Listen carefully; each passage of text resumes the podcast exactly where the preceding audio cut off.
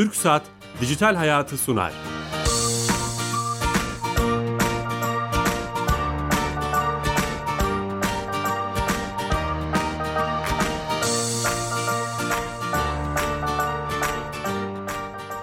Herkese merhaba, ben Bilal Eren. Teknoloji, internet ve sosyal medyanın daha geniş anlamda dijitalleşmenin hayatlarımıza etkilerini konuştuğumuz dijital kültür programımız Dijital Hayat TV'ye hoş geldiniz.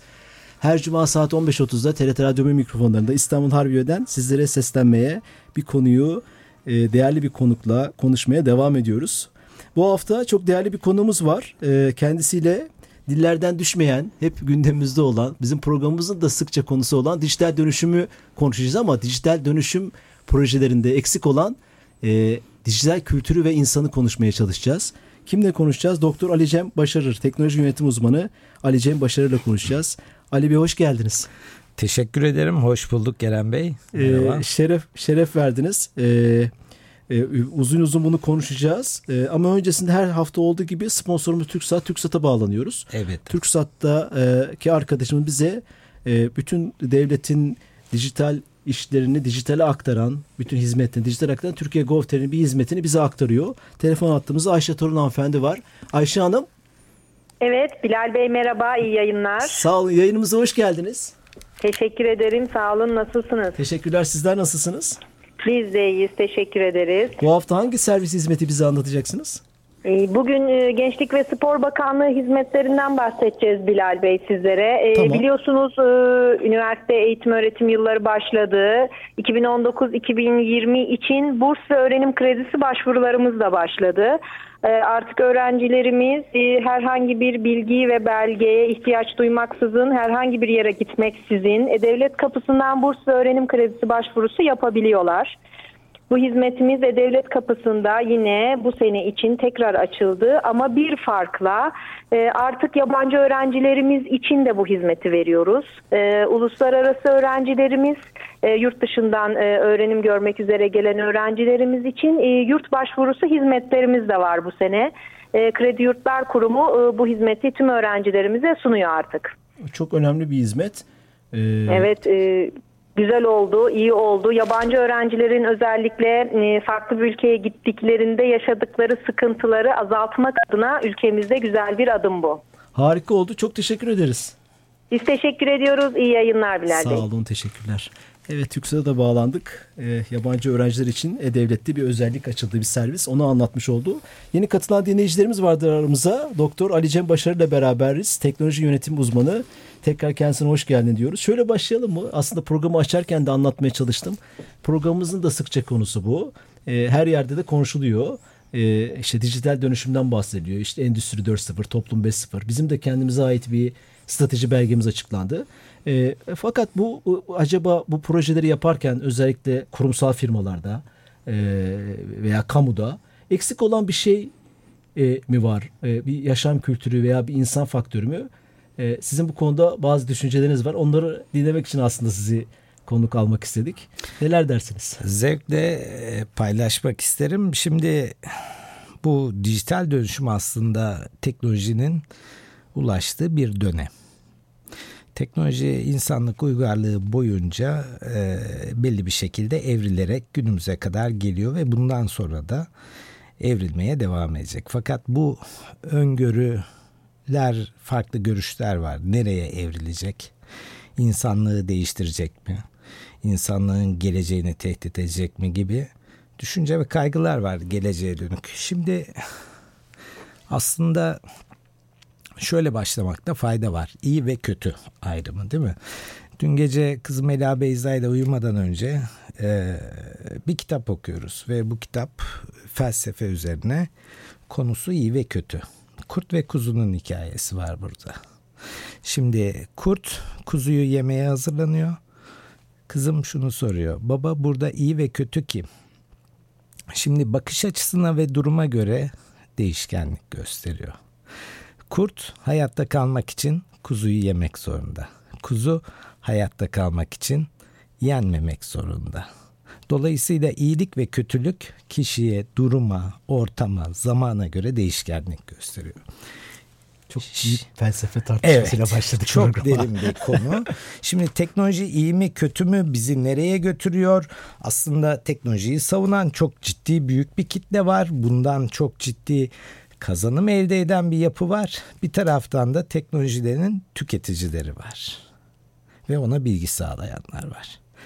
Yani olayın temelinde yine insanlık var. Hocam şöyle bir şey gördüm. Geçen hafta çarşamba günü Almanya'nın bir şehrinde bir neonazi bir sinagoga ve Türklere ait bir dönerciye saldırıyor. Buraya kadar bizi ilgilendiren bir şey yokmuş gibi en azından bu programı. Fakat açıklamasında, tutuklandıktan sonra açıklamasını okudum. Bir hafta sonra $50 harcayarak 3D yazıcıda yaptım bu silahı diyor. Ve işte hani çok basit bu silahları yapmak 3 boyutlu yazıcılarda. Onunla ilgili bir yazı okuduğumda şu geldi aklıma. Yani makinaların, ürettiğimiz makinaların, bizlerin bunlardan gurur duyuyoruz ama acaba insan düşüncesinden kuşku duyar hale mi geleceğiz? Hani sizin söylediğinizle ilgili. Yani merkezde insan dediniz ya. Evet. Bilmiyorum ne düşünüyorsunuz? Şimdi aslında fiziksel gerçeklikle sanal gerçekliğin iç içe geçtiği bir dünyanın içerisinde yaşamaya başladık. Hani bizim kuşak, bizim yaşımızdaki yetişkin kuşak fiziksel gerçekliği ağaca çıkıp meyve toplayarak, o ağaçtan düşerek yaşadı. Fakat yeni yetişen kuşak maalesef 3 boyutlu ağacı tanımıyor. Ve yapılan bir araştırmada 3 boyutlu nesnelerle sanal ortamdaki nesneleri örtüştürmekte yeni neslin sıkıntı çektiği iletiliyor. Aslında Transcendence dediğimiz yeni bir yaşam formuna doğru evriliyoruz. Şimdi bu yaşam formunda ne var? Artık annem sosyal medyada canlı yayın başlatabiliyor. Ya da altın günü için insanlar sosyal medyada grup açabiliyor. Aslında tam da bu dijital ekosistemin içine toplum olarak girmiş durumdayız. Ve daha çok tüketicisi olarak yer alıyoruz. Dijital teknolojileri doğru kullanmak ya da ne zaman dijital teknolojiler iyi, ne zaman kötü, bunun ayrımını biz mühendisler aslında yapmakta zorluk çekiyoruz. Ve burada işte sosyal bilimlere, felsefecilere, antropologlara ihtiyaç var. İnsanı anlayan disiplinlere mi? Kesinlikle. Hatta psikolojik seviyede işte algıların nasıl etkilendiği, insanın gelişimine, iletişimine nasıl etkisinin olduğunun ciddi olarak analiz edilip buna uygun yapı ve formların geliştirilmesi lazım. Şunu mu anlatmak istiyorsun hocam? Bir teknolojiye transfer edip bir kuruma veya uygulamak, onları kullandırtmak dijital dönüşüm anlamına gelmiyor. Siz insanı değiştiremiyorsanız, insanı o teknolojinin kurum için iyi kullanılmasını sağlayamıyorsanız, bunu mu anlatmaya çalışıyorsunuz? Siz birçok kuruma da danışmanlık veriyorsunuz bu projelerde bildiğim kadarıyla. Şimdi yaşadığımız en büyük sıkıntı şu aslında. Biz teknolojik enstrümanları alıp kullandığımız zaman dönüştüğümüzü zannediyoruz. Aslında dönüştürmemiz gereken şey en iyi insanın... marka telefonu, en iyi marka makine parkurunu aldığımız zaman, yazılımı aldığımız zaman o tamamlanmış mı düşünüyoruz? Evet, yani ve yazılımlara bel bağlıyoruz, teknolojik enstrümanlara bel bağlıyoruz ama aslında durum öyle değil. Aslında iş kültürünün dönüşmesi gerekiyor. Veriyi kullanmayan bir iş dünyasında siz dijital dönüşümü sağlayamazsınız. Sadece işte... bilinen enstrümanlar üzerinden birkaç proje yapabilirsiniz. Ama bu sizin kurumunuzu bütünsel olarak dönüştürmez. Ve gördüğümüz dijital dönüşüm programını açıklayan firmaları incelediğimizde şunu görüyoruz. Yapay zeka odaklı, nesnelerin interneti odaklı, blockchain odaklı programlar başlatılıyor. Aslında bunların hepsi birer araç. Bunlar teknolojik araçlar. Aslında işin geleceğini tartışmak gerekiyor. Bugün yaptığımız iş ne? Gelecekte insanlığın dönüşümüyle birlikte bu işler nerelere evrilecek? Ve benim bu verdiğim hizmet veya ürettiğim ürün disruption dediğimiz yok olma etkisiyle karşı karşıya mı? Ya da ne şekilde dönüştürdüğüm takdirde ben şirketimin gelecekte de sürdürülebilirliğini sağlarım. Bu konulara asıl kafa yorulması gerekiyor. Yoksa teknoloji neyi nasıl yapılacağını tanımladıktan sonra araç. Yani bu işin %20'si, %30'u aslında bu dijital enstrümanlardır. Yapay zeka, blockchain ya da nesnenin interneti gibi. Trend teknolojilerden bahsediyorsun. Evet, yani ama bunlarla başlamamak lazım. Öncelikle... Siz neyle başlıyorsunuz? Mesela ben programın başlığını ne koyalım dediğimizde bana dedin dijital kültürle yaşam. Siz yani, bir kuruma gittiğiniz zaman ya bir topluluğa sizden bu konuda destek istedikleri zaman nereden nasıl başlıyorsunuz? Ne yapmayı? İlk önce nereden başlamalı ilk veya ilk adımınız ne oluyor? Şimdi yaşadığımız en büyük problem şu. Biz bunu bir ARGE çalışması gibi görüyoruz. Genelde ya da bilişim teknoloji departmanlarından talep geliyor. Aslında bu çok normal bir durum değil. Bize gelmesi gereken yer aslında yönetimden gelmesi gerekiyor. Karar vericilerle bir araya gelinmesi gerekiyor. Çünkü bu herhangi bir ERP uygulamasıyla ancak dijitalleştirebilirsiniz. Yani manuel yaptığınız işleri ya da dijital olarak yaptığınız işleri daha da iyileştirebilirsiniz. Ama bu sizi dönüştürmez. Bir muhasebe programını daha hızlı hale getirebilir. Muhasebe süreçleri. Maliyetlerinizi düşürür, etkinliğinizi belli bir oranda artırır ama gelecekteki iş formlarına sizi dönüştürmez. Yok olmaya. Kurumunuzu çağa hazırlamaz mı diyorsunuz? Hazırlamaz. Siz? Kesinlikle hazırlamaz. Ve eskiden hani bundan birkaç sene önce 9-10 yıl gibi bir ömür biçebilirken eğer bu dijital dönüşümü etkin olarak firmalar yapmadığı takdirde her geçen gün bu sürenin de daraldığını görüyoruz. Yani nitelikli bir dijital dönüşüm programı uygulamayan iş dünyası, sağlık dünyası, eğitim dünyası çok hızlı yerini yeni form ve iş modellerine bırakacak. Onun için de aslında bir Kemal İnan diye bir hocamız vardı. Onu konuk etmiştim. Teknolojik işlevsizlik ve işsizlik diyordu. Kesinlikle. Bir süre sonra işsizliğe mi sebep olacak yani? Sonuçta çok kurumların ciddi kapatılması. Yani ya da kurumlar bu işi iyi yapan şirketlere çok düşük kar marjlarıyla satışına kadar gidebilecek. Yani sizin fabrikanızı bu işi çok iyi yapan. Bu da büyük bir tehlike. Çok büyük bir tehlike. Savaşlara neden olabilecek değil mi? Yani artık savaşlar da form değiştiriyor. Artık konvansiyonel silahlar kullanılmıyor. Yani ekonomik savaşlar konvansiyonel savaşlardan çok daha etkili hale geldi. Yani genelde şöyle başlamak gerekiyor. Aslında şirketin karar vericileriyle birlikte programa başlıyoruz. Hedeflerine, gelecekte nasıl bir yerde olmak istiyorlar? Sürdürülebilirlik problemleri neler? Tehdit eden onu yıkıcı teknolojiler neler? Faaliyet alanlarındaki teknolojik trendler neler? Bunların analiziyle başlamak gerekiyor.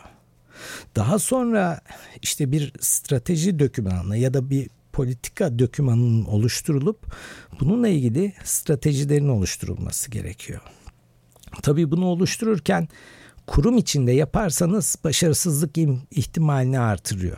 Çünkü kurum kültürünün baskın olduğu bir yerde dışarıdan bakışın muhakkak eklenmesi gerekiyor. Hatta çok nitelikli boardlar, kurullar kurulması gerekiyor. Bu işi nitelikli yapmak istiyor isek.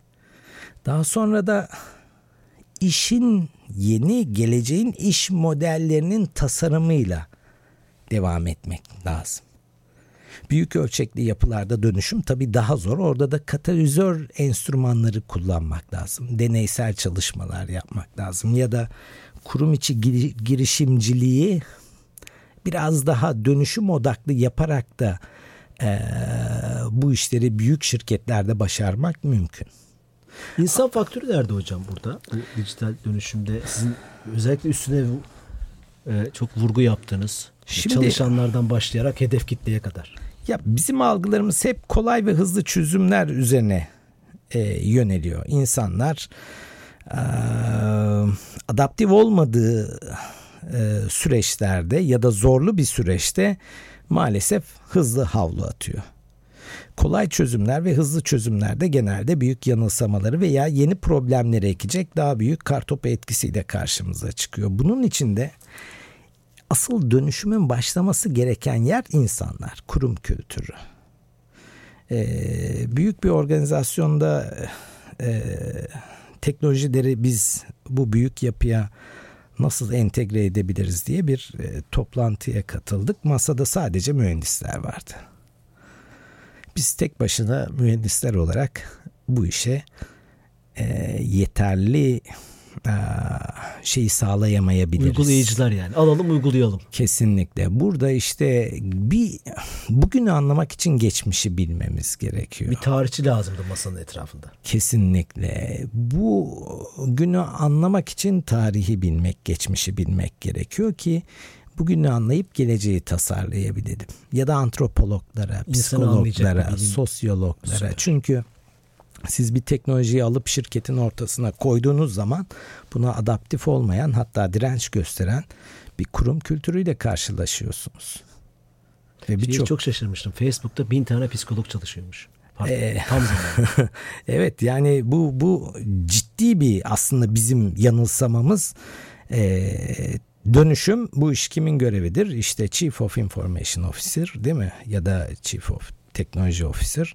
Yani teknolojiyle, ARGE'yle kim ilgileniyorsa onun işi gibi gözüküyor. Aslında bu iş yönetim kurullarının işi. Ve çok ciddi multidisipliner boardların kurulması gerekiyor.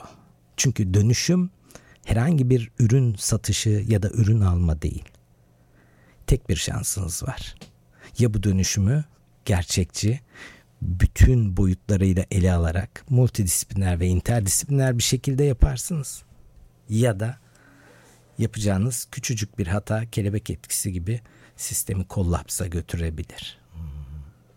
Mesela en çok dinleyicilerimiz de belki katılacaklardır. Mesela hizmet aldığımız bir kurumu arıyoruz. Bir TV platformu olabilir, bir internet servis sağlayıcı olabilir. Ve herhangi bir hizmet aldığımız kurum çok güzel reklamlar yapılıyor. Dijital dönüşüm, işte bizim şirketimiz en iyi kendi alanında dijital hizmetleri veren çağrı merkezini arıyorsunuz. 15 dakika çağrı merkezine mesela telefonda bekliyorsunuz. Veya işte ekranlarım açılıyor, onu beklemem gerekiyor diyor. Dinleyicilerimiz de mutlaka bu konuda şey yapacaktır ama işte dünyaca ünlü, burada ismini zikretmekte bir şey yok. Netflix'te bir hesap açıp kapatmak 2 saniye sürüyor. Yani sizden faks istemiyor, sizden işte TC kimlik numarası istemiyor. Bu bilmiyorum. Sanırım burada çok ciddi bir samimiyet problemimiz var aslında. İnsanoğlu dürüstlük istiyor artık. Bir mağazaya giriyorsunuz, %50'ye varan indirimler. Ama aslında bir tane üründe var. Ya da size tuzaklar kuruluyor. Evet, aslında tuzaklar, tüketiciye tuzaklar kuruluyor. Samimiyetsiz bir pazarlama yöntemi gelişti günümüzde. Artık mahalle arasındaki esnafı arar olduk. Çünkü belki biz zaman sonra oraya döneceğiz hocam tekrar. Tarih zaten dönüp dolaşıp aynı noktalara geliyor sanırım. Artık samimi ve dürüst pazarlama yöntemlerine çok ciddi ihtiyaç var.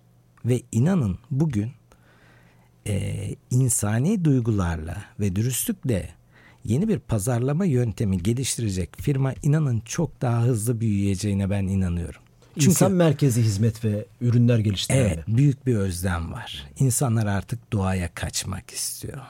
Çünkü karşısına bir makinenin çıkıp aynı şeyleri ben kaçtım, dağlara kaçıyorum ben genelde iş olmadığı zamanlarda. Bir de şöyle bir konu daha var. Biz robotlara aslında akıl verirken, değil mi? Yapay zekayı aktarırken kendimizden doğal aklı kaybediyoruz. Yani doğal zekayı kaybetmeye başladık. Bazen toplantılarda, konuşmalarda şimdi dinleyicilerimize de soralım, 1249 çarpı 2 kaçtır diye sorduğumuzda bakalım kaç saniyede insanlar bunu düşünebiliyor. Bundan 10 sene önce sorsaydık çok daha hızlı reaksiyon verilirken artık dakikalara sarkmaya başladı. Ya da yön bulma kavramımız kayboldu. Artık navigasyona entegre olmaya başladık. Her yerde kamera var. Artık insanlar doğal davranışları... Dijital dönüşüm danışmanı olarak teknolojiye karşıtlık seziyorum sizde. Aslında bu bir diyalekt. Yani bu karşıtlığın da ötesinde diyalekle yaklaşılması gerekiyor. Çünkü karşıtlığını öngöremezseniz doğruya gittiğinizi zannederken büyük bir kaosun içerisine girebilirsiniz. Fayda ve mahsuru düşünebilmeniz için eleştirmeniz gerekir ki doğru modele gidin. Hani biz köylere gidin demiyoruz. Mümkün yapı ve formları şu an teknolojiyi de durduramayız. Amişler diye bir tarikat var Amerika'da. Kapalı toplumların hepsi teknolojiyi maalesef reddeden bir tarikat. Ama sürdürülebilir değil. Yani böyle bir reddediş de kesinlikle doğru değil. Ama eleştirel yaklaşımlarla doğru teknolojik politikaları üretmek ya da doğru yöntemleri üretmek çok daha önemli. Yani siz şimdi makineden bahsediyorsunuz. Telefonda karşınıza çıkan, karşınıza insan çıktığında da makine gibi konuşuyor. Halkla ilişkiler temsilcisi ya da işte telefonla karşınıza çıkan kişi şunu söylüyor. Efendim bununla ilgili bunu yaparsınız diye standart size metni okuyor. Evet. Hep aynıları tekrarlıyor. Aynen, diyorsunuz ki benim problemim bununla ilgili değil. Benim problemim bu. En fazla anladım diyor. Aynen. Ve tekrar aynı metni okuyor. Bravo. İşte burada da mekanikleşen insan var. Yani insanlardaki doğal zekayı kaybetmeye, doğal aklı kaybetmeye başlarsak da yapay hazlar ortaya çıkmaya başlıyor. Yani bir şeye aslında eleştirisel bakarak mı başlamak lazım? Kesinlikle, bunu mu demek istiyorsunuz? Kesinlikle. Yani biz bu işin peşinde koşarken özümüzü kaybetmeye başlıyoruz. Anlamımızı kaybetmeye başlıyoruz. Bu işin temelinde felsefe olmazsa hiçbir şeyi tasarlayamazsınız. Sadece kullanıcı olabilirsiniz. O zaman şu soru gelir hocam. Dijital dönüşüm tehlikeli bir şey midir? Dönüşmek lazım. İyi olmayabilir. Kötüye dönüşebilir yani miyiz? Bu zor bir soru hocam. Niye böyle zor sorular soruyorsunuz burada? Hocam yani siz de ama çok derinlemesine baktığınız zaman bu soruları sormak ihtiyacı hissediyorum. Bu gerçekten işte dijital gelişim desek daha mı iyi acaba? Gelişmek belki daha mantıklı olabilir ama dönüşüyoruz da. Yani insanlar mesela artık bu sosyal networkler var değil mi? Mesela Airbnb gibi ya da işte BlaBlaCar gibi artık bizim gibi diğer insanlara güvendiğimiz iş modelleri var. Aslında bunlar teknolojik modeller gibi gözüküyor. Hayır, aslında değil. Bunun arkasında resmi kurumlara güvenini kaybeden toplumların bir protestosu. Evet, yani bir alternatif üretme çabası var. Kripto paralar da aslında bunun arkasında böyle bir yapı var. Yani bu hani güvensizlik, formal yapılara güvensizlik, bu işte sosyolojinin konusu. Bravo. İnsanları teknolojiyi kullanarak, araç olarak yeni iş modellerini tasarlamasına sebebiyet veriyor. Eskiden bizim çağımızda ne vardı? Başkasına güvenme, başkasından bir şey alma. Hayır, şimdi başkasıyla yolculuk yapıyorsunuz. Başkasıyla evinizi paylaşıyorsunuz. Yani artık insanlar resmi kurumlara güvenmekten çok birbirine güvenmeye başladı. Bu işte sosyolojik dönüşümün oluşturduğu iş modeli. Araç olarak kullanılan şey ne? İnternet. Yani insanın doğasını reddederek bir yapıyı sürdürülebilir kılmak inanın mümkün değil. O dağında muhakkak insan olması lazım. Geçen gençlerle bir yurt dışından gelen öğrencilerimizle bir çalışma yaptık. Onlara Burdur'dan geçerken aldığım ceviz ezmesi vardı. Onlardan verdim. Dedim ki bu tadın algoritmasını çıkarabilir misiniz? Ya da arkadaşınızın gözlerine bakın. Baktığınızda o duygunun algoritmasını yazabilir misiniz? Normalde yapamazsınız. Ama insanı mekanikleştirmeye başladığınız an o da gerçekleşecek. Dolayısıyla sanat, felsefe, iletişim, dokunmak, bunların hepsi çok önemli ve kaybedilmemesi gerekiyor. Bunları kaybederek oluşturduğumuz her teknoloji bize zarar verecek. Bu programda hocam cevaplardan çok sorular sorduk aslında. Zordu. Çok kıymetli sorular oldu bu aynı zamanda. Zor sorulardı. Belki dinleyicilerim için de kafa açıcı bir şey olmuştur. Hocam sizin böyle bir bu fikirlerinizi yazdığınız bir mecra var mı? İnsanlar size çok... Ya LinkedIn'den dönemsel olarak böyle ara ara pasajlar paylaşmaya çalışıyorum. Yazmalısınız bence hocam. Yazmak için vakit yok çünkü dönüşümün nitelikli yapacak inanın çok az şey var, yapı var. Daha çok insanlar bir yazılım satmanın derdinde, bir paket satmanın derdinde. Bu arada dijital dönüşümdeki en büyük sıkıntılardan birisi de o hazır reçeteler. Hazır reçetelerden uzak durmak gerekiyor. Her kurumun dijital dönüşüm programı farklı yapılmak zorunda. Özgün metodolojileri geliştirilmek zorunda ve bunu dışarıdan birisi değil, dışarıdan bir grupla, nitelikli bir grupla, içeriden gelişime açık olan bir ekibin birleşerek ortaklaşa tasarlayacağı bir metodolojiyle ilerlemek gerekiyor. Bunun bir reçetesi yok yani, her kurum için alalım uygulayalım, bunu demek istiyorsunuz. Birileri reçete var diyorsa zaten ciddi sıkıntı var demektir. Koşarak uzaklaşmak lazım bence. Hocam çok teşekkür ederiz. Vaktimizin sonuna geldik. Çok keyifli şeyler oldu. Aslında cevaplardan çok böyle ben buna daha kıymet veriyorum. Sorular sorduk. İnsan o soruları merak edenler onları araştıracaktır. Kendisi düşünecektir. Hani hazır metinleri okumaktansa ezberlenmiş cümleleri, sorular sormak daha kıymetli. Yani cevaptan çok soruların sorulduğu bir program oldu. Ayağınıza sağlık, şeref verdiniz. Antalya'dan buraya geldiniz.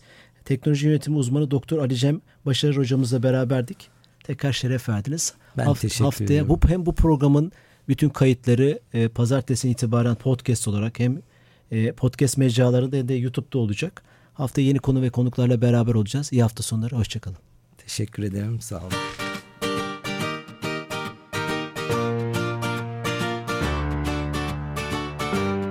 TürkSat Dijital Hayatı sondu.